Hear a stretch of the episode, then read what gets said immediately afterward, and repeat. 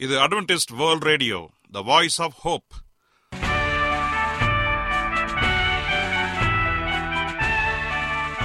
வணக்கம். அன்பான வானொலி நேயர்களே உங்கள் அனைவரையும் கர்த்தராகிய ஆண்டவர் இயேசுவின் நாமத்திலே வாழ்த்தி எங்களது இன்றைய ஒளிபரப்பை கேட்க உங்களை அன்போடு வரவேற்கிறோம். பரலோக வாழ்க்கைக்கு வழிகாட்டக்கூடிய எங்களது ஒளிபரப்பில் இன்று இடம்பெற இருக்கும் நிகழ்ச்சிகள் உடல் ஆரோக்கியத்தை குறித்த செய்திகள் ஆன்மீக சிந்தனைக்கான தேவ செய்திகள் மற்றும் காதுக்கு இனிய கீதங்கள். இன்றைய உலகில் வியாதிகளின் எண்ணிக்கையை கணக்கிட முடியாது.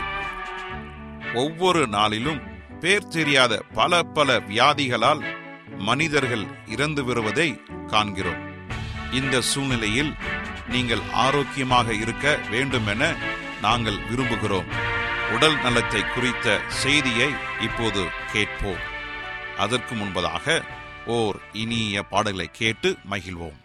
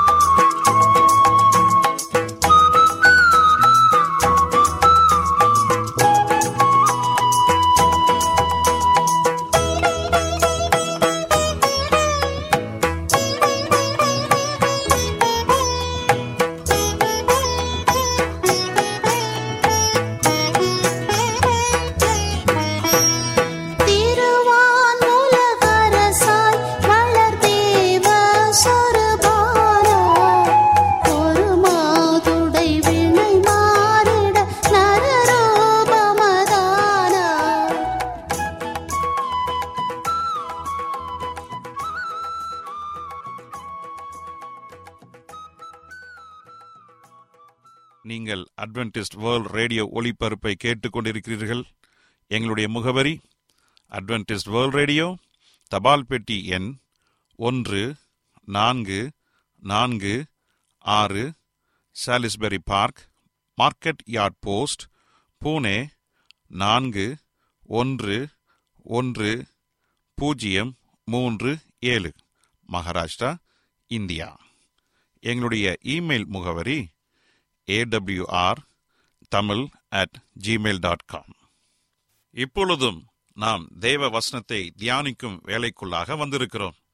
இன்றைய தேவ செய்தியை சகோதரர் ஜே எஸ் செல்வன் அவர்கள் வழங்க இருக்கிறார் sermon number one zero five seven the godhead கர்த்தத்துவம். கிறிஸ்துவுக்குள் அன்பான தேவ பிள்ளைகளே உங்கள் அனைவரையும் இந்த அட்வென்டிஸ்ட் உலக வானொலி நிகழ்ச்சியின் வாயிலாக சந்திப்பதிலே மிக்க மகிழ்ச்சி அடைகிறேன். உங்கள் அனைவரையும் ஆண்டவர் இயேசுவின் நாமத்தில் வாழ்த்துகிறேன். நேயர்களே எங்களது அனுதின நிகழ்ச்சிகளை எங்களுடைய இணையதள பக்கத்திலும் கேட்டு மகிழலாம். எங்களுடைய இணையதள முகவரி W W W dot A WR dot ORG அதில் தமிழ் மொழியை தேர்வு செய்து பழைய ஒளிபரப்பையும் கேட்கலாம். அதே போல உங்களிடத்தில் ஸ்மார்ட் போன் இருந்தால் எங்களுடைய ஏடபிள்யூஆர் த்ரீ சிக்ஸ்டி என்ற மொபைல் ஆப்பை டவுன்லோடு செய்து எங்களுடைய அனைத்து நிகழ்ச்சிகளையும் கேட்டு மகிழலாம். உங்களுக்கு ஏதாவது சந்தேகங்கள் அல்லது கருத்துகள் அல்லது ஜெப விண்ணப்பங்கள் இருந்தால் எங்களோடு தொடர்பு கொள்ளுங்கள்.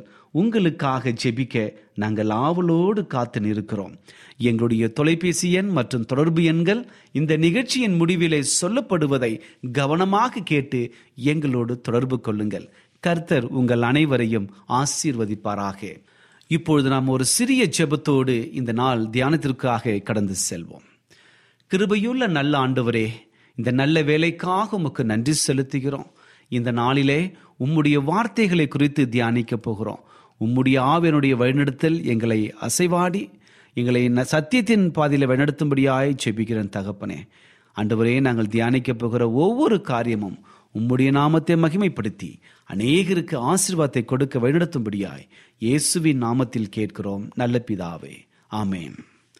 இன்றைய தியானத்திற்காக நாம் எடுத்துக்கொண்ட ஒரு தலைப்பு தேவத்துவம். தேவத்துவம் என்றால் என்ன என்பதை குறித்து அதிகமாக நாம் தெரிந்து கொள்ளப் போகிறோம்.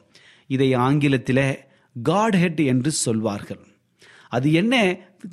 கடவுள்துவம் அல்லது தேவத்துவம் என்று சொன்னால் இன்றைக்கு நீங்களும் நானும் சரியான விதத்தில் இந்த ஒரு வார்த்தையை புரிந்து வைத்திருக்க வேண்டும். ஏனென்று சொன்னால் இன்றைக்கு சாத்தான் அநேகரை வஞ்சித்துக் கொண்டிருக்கிறான். தவறான வார்த்தைகளை புகுத்தி தவறான விளக்கங்களை கொடுத்து இன்றைக்கு அநேக கிறிஸ்தவர்களை வஞ்சித்துக் கொண்டிருக்கின்றான். ஏனென்று சொன்னால் இன்றைக்கு கடைசி காலத்தில் வாழ்ந்து கொண்டிருக்கிற நாம் இந்த சத்திய வசனங்களை மிக தெளிவாக அறிந்து வைத்திருக்க வேண்டும். அதனால்தான் இன்றைக்கு நாம் படிக்கிற அந்த தலைப்பு மிக அவசியமான ஒரு தலைப்பாக இருக்கிறது. தேவத்துவம் என்றால் த காட் ஹெட் தேவன் ஒருவராக இருக்கிறார். தேவனுடைய ஒருமைப்பாடை குறித்து இந்த நாளிலே நாம் படிக்க போகிறோம். இன்றைக்கு அநேக திருச்சபையில தேவன் மூவராக எண்ணிக்கொண்டிருக்கிறார்கள். மூவர் என்று சொல்லிக் கொண்டிருக்கிறார்கள் அது தவறு. என் அன்பு சகோதரனே சகோதரியே தேவன் பிதா குமாரன் பரிசுத்த ஆவி இந்த மூன்று நபர்களும் ஒரு நபராக இருக்கிறார் என்பதை மறந்துவிடக்கூடாது. மூவரும் தனித்தனியாக இல்லை மூவரும் ஒருவராக இருக்கிறார் என்பதை இந்த நாளிலே நாம் சரியான விதத்தில் புரிந்து வைத்திருக்க வேண்டும். ஏனென்றால் இதுதான் தேவனுடைய ஒருமைப்பாடு என்று சொல்லப்படுகிறது. உபாகமம் ஆறாம் அதிகாரம் நான்காவது வசனமும் மார்க்கு பனிரெண்டாம் அதிகாரம் இருபத்தி ஒன்பதாம் வசனமும் மிக தெளிவாக சொல்லுகிறது நம்முடைய தேவனாகிய கர்த்தர் ஒருவரே அவர்தான் கர்த்தர். நம்முடைய தேவனாகிய கர்த்தர் ஒருவரே என்ற ஒரு மனப்பான்மை நம் அனைவருக்குமே இருக்க வேண்டும். வேத வசனங்கள் நமக்கு தெளிவாக சொல்லுகிறது நம்முடைய தேவன் ஒரே தேவன்தான். ஏசையா நாற்பத்தி மூன்றாம் அதிகாரம் பத்தாவது வசனம் சொல்லுகிறது எனக்கு முன் ஏற்பட்ட தேவன் இல்லை எனக்கு பின் இருப்பதும் இல்லை. பாருங்கள். மிக தெளிவாக தேவ வார்த்தைகள் வெளிச்சத்தை கொண்டு சொல்லுகிறது. எனக்கு முன்பாக தேவன் இல்லை. எனக்கு பின்பாடு தேவன் இல்லை. நான் ஒருவர்தான் உண்மையான நித்திய தேவன் என்று சொல்லுகிறான். ஏசையா நாற்பத்தி ஆறாம் அதிகாரம் ஒன்பவசனம் சொல்லுகிறது. நானே தேவன் வேறு ஒருவரும் இல்லை. நானே தேவன் எனக்கு சமானம் இல்லை. நான் ஒருவரே வேறு ஒருவரும் இல்லை. எனக்கு சமமான நபர்களும் இல்லை என்று சொல்லி மிக தெளிவாக வேத வார்த்தைகள் நமக்கு சொல்லுகிறது. அப்படி என்றால் தேவனுடைய ஒருமைப்பாடை நீங்களும் நானும் புரிந்து கொள்ள வேண்டும். பிதா குமாரன் பரிசுத்த ஆவி இந்த மூன்று நபர்களையும் நீங்களும் நானும் சரியான கண்ணோட்டத்திலே புரிந்து வைத்திருக்க வேண்டும். தேவன் ஒருவரே. சம நித்தியமான தன்மைகளை உடைய பிதா குமாரன் பரிசுத்த ஆவி இந்த மூவருடைய ஒருங்கிணைப்பு தான் தேவன். ஆதியாகமம் ஒன்றாம் அதிகாரம் இருபத்தி ஆறாவது வசந்தை வாசிப்போம் என்று சொன்னால் அங்கு ஆண்டவர் இந்த உலகத்தில் எல்லாவற்றையும் படைத்த பின்பு மனிதனை படைப்பதற்கு மனிதனை படைப்போமாக என்று சொல்லி அங்கு பன்மையிலே பேசுகிறார்கள். அப்படி என்றால் அங்கே பிதா குமாரன் பரிசுத்த ஆவி இவருடைய பிரசனம் அங்கே இருந்ததை மிக தெளிவாக சொல்லுகிறது. அதான் தேவன் மனிதனை சிருஷ்டித்தார். அந்த தேவன் என்பதற்கு பிதா குமாரன் பரிசுத்த ஆவி இந்த மூவருமை ஒன்றாக இருந்தார்கள். இதை மிக தெளிவாக நமக்கு சொல்லப்பட்டிருக்கிறது. ஆம் எனக்கு அன்பானதனுடைய பிள்ளைகளே இந்த தேவனுடைய ஒருமைப்பாடுதான் தேவன் தேவத்துவம் என்று கூறுகிறது.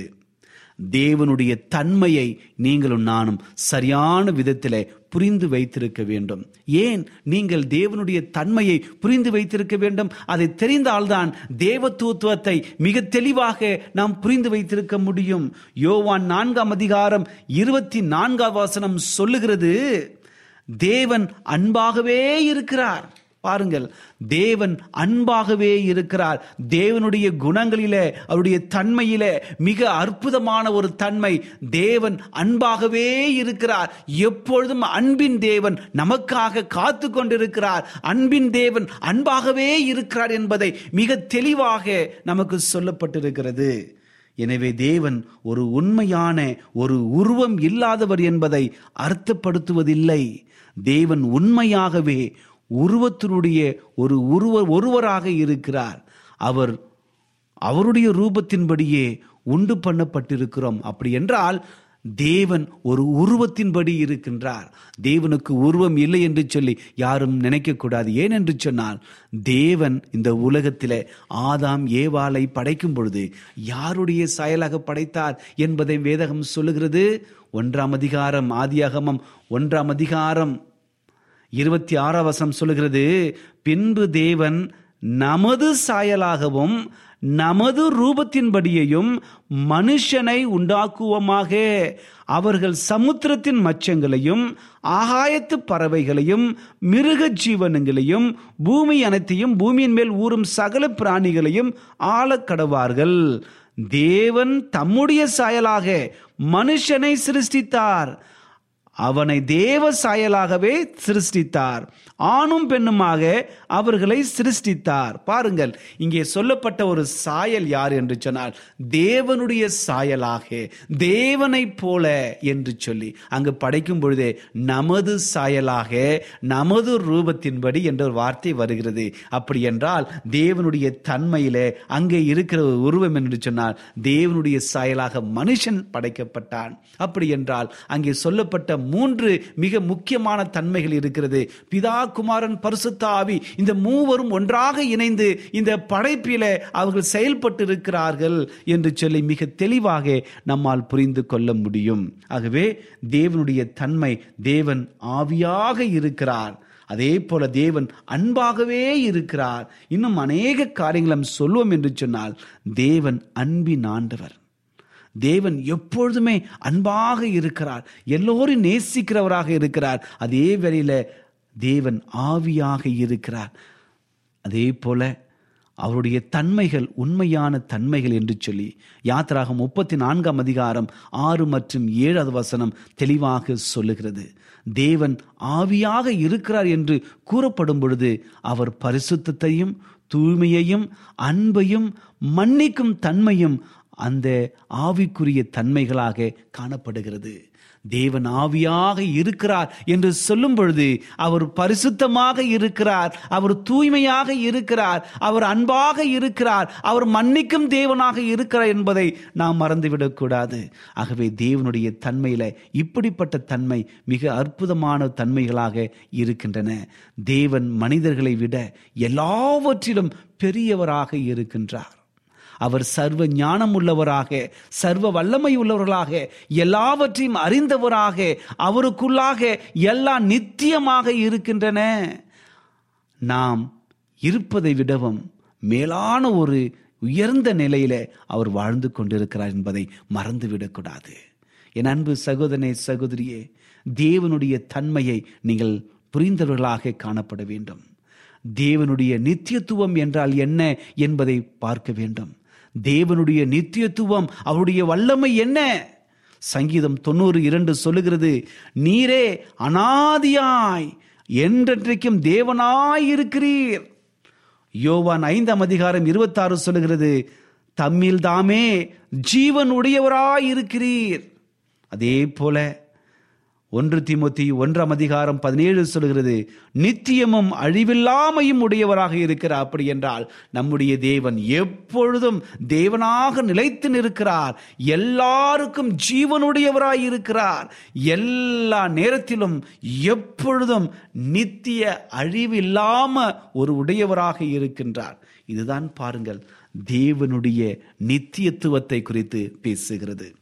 அடுத்ததாக தேவனுடைய குணத்தை குறித்து நாம் பார்க்க வேண்டும். முன்பு நாம் பார்த்தோம் தேவனுடைய தன்மையை குறித்து பார்த்தோம். இப்பொழுது நாம் தேவனுடைய குணங்களை குறித்து பார்க்க போகிறோம்.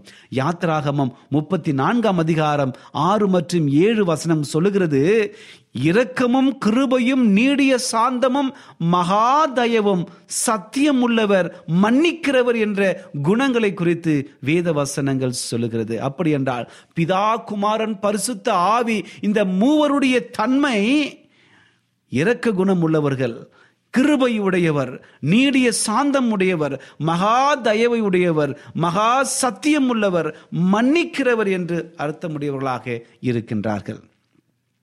உபாகமம் முப்பத்தி ரெண்டாம் அதிகாரம் மூன்று மற்றும் நான்கு ஆகிய வசந்தை வாசிக்கும் பொழுது உத்தமமானவர் அவர் வழிகளெல்லாம் நியாயம். நியாயக்கேடில்லாத சத்தியமுள்ள தேவன். நீதியும் செம்மையானவர் என்று சொல்லி பேசுகிறது. மீகா ஏழாம் அதிகாரம் பதினெட்டு சொல்லுகிறது அக்கிரமத்தை பொறுத்து மீறுதலை மன்னிக்கின்றவர். யோவான் மூன்றாம் அதிகாரம் பதினாறாம் வசம் சொல்கிறது தேவன் இவ்வளவாய் இந்த உலகத்தின் மீது அன்பு கூர்ந்தார். தன்னுடைய ஒரே பேரான குமாரனையே இந்த உலகத்திற்காக ஜீவ பலியாக நீங்களும் நானும் மன்னிக்கும்படியாக பரலோகத்திற்கு போகும்படியாக அவர் தன்னுடைய சொந்த குமாரனை கொடுத்தார் என்று சொல்லி இவற்றிலிருந்து பார்க்கிறது தேவன் அன்புள்ளவர். அவருடைய தன்மையில அன்பு என்பது மிக முக்கியமான ஒரு காரியமாக இருக்கிறது. ஒன்று யோவான் நான்காம் அதிகாரம் ஏற்று சொல்லுகிறது தேவன் அன்பாகவே இருக்கிறார். ஏசையா ஐம்பத்தி ஏழு பதினைந்து சொல்கிறது இந்த ஆச்சரியமான தேவன் நமக்குள் வாசம் செய்வதில் மகிழ்ச்சி உள்ளவராக இருக்கிறார். தேவன் நம்மோடு இருப்பதற்கு மகிழ்ச்சி உள்ளவராக இருக்கிறார். பாருங்கள் இப்படிப்பட்ட தேவன் நம்மோடு கூட இருக்கிறார். அடுத்தது இந்த உலகத்தை சிருஷ்டித்த சிருஷ்டிகராகிய தேவன் என்று சொல்லி பிதா குமாரன் பரிசுத்தாவி இந்த மூவரையும் குறித்து சொல்லுகிறது.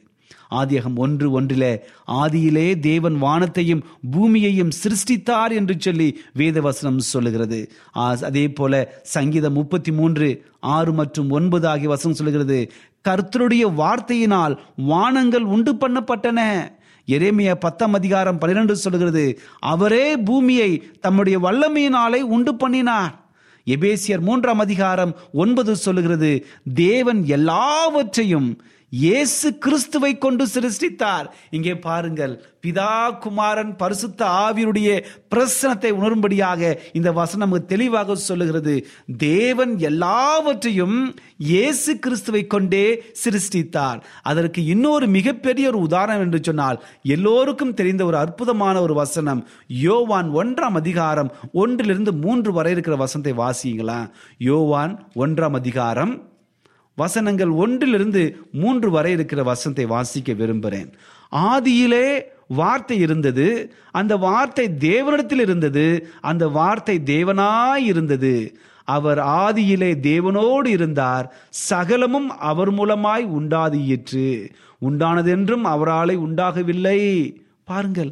மிக அற்புதமான ஒரு வார்த்தை என்று சொன்னால் ஆதியிலே இயேசு கிறிஸ்து பிதாவோடு இருந்தார் பரிசுத்த ஆவியோடு இருந்தார். அவர் மூலமாக இன்றைக்கு இயேசு கிறிஸ்துவின் மூலமாக இந்த உலகம் சிருஷ்டிக்கப்பட்டது என்பது மிக தெளிவாக சொல்லுகிறது. ஆகவே பிதா குமாரன் பரிசுத்த ஆவி இந்த மூவரும் ஒருவராக இருக்கிறார்கள். மூவரும் தனித்தனியாக இல்லை மூவரும் ஒன்றாக இருந்து வேலைகளை செய்கிறார்கள்.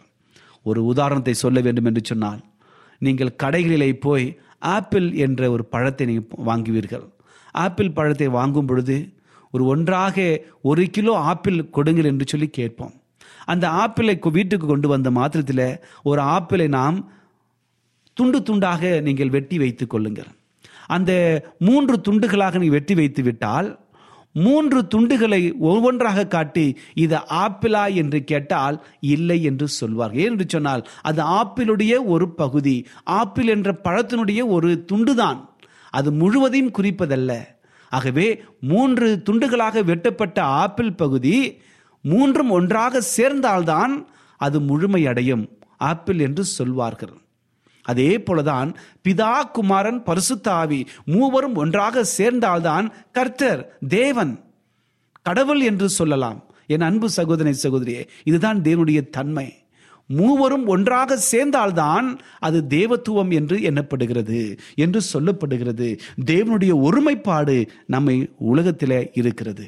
ஆகவே இந்த உலகத்தில் தேவனுடைய தன்மைகள் அவருடைய குணங்கள் அவருடைய நித்தியத்துவம் எல்லாவற்றிலுமே பிதா குமாரன் பரிசுத்த ஆவி இந்த மூவரையும் குறிக்கிறது. சிருஷ்டிகர் ஆகிய தேவன் என்று சொன்ன மாத்திரத்தில் பிதா குமாரன் பரிசுத்த ஆவியரை குறித்து மிக தெளிவாக இங்கே பேசப்படுகிறது. ஆகவே தேவனும் இன்னைக்கு நம்முடைய வாழ்க்கையில் அநேக காரியங்களை வெளிப்படுத்தியிருக்கின்றார். ஆகவே நம்முடைய வாழ்க்கையில் எந்த நேர நிலைகளிலுமே நாம் தேவனுக்கு விரோதமாக போய்விடக்கூடாது.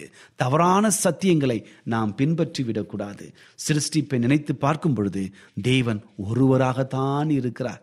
தேவன் ஒருவரே ஆண்டவர் என்பதை நாம் புரிந்து வைத்திருக்க வேண்டும். இன்னைக்கு அநேக திருச்சபைகளில் திரித்துவம் என்று சொல்லுகிறார்கள். அது தவறு என்று தான் நாம் சொல்ல வேண்டும். ஏனென்று சொன்னால் திரித்துவம் என்று சொன்னால் பிதா குமாரன் பரிசுத்தாவி தனித்தனியாக பிரிப்பதை விட கர்த்தத்துவம் என்று சொல்ல வேண்டும். தேவன் ஒன்றாக இருக்கிறார். பிதா குமாரன் பர்சுத்தாவி மூவரும் ஒன்றாக இருக்கிறார். ஒரே தன்மை உடையவர்களாக இருக்கிறார்கள். அவர்கள் ஒன்றாக இணைந்து காரியங்களை செய்து கொண்டிருக்கிறார்கள். தேவன் ஒருவர் மட்டுமே இருக்கிற போதிலும் இந்த தேவ தத்துவத்தை நிறைவடைய செய்வர்களாக மூவர் இருக்கிறார்கள். இந்த மூவரிலே தேவத்துவம் அடங்கியிருக்கிறது. பிதா குமாரன் பரிசுத்த ஆவி.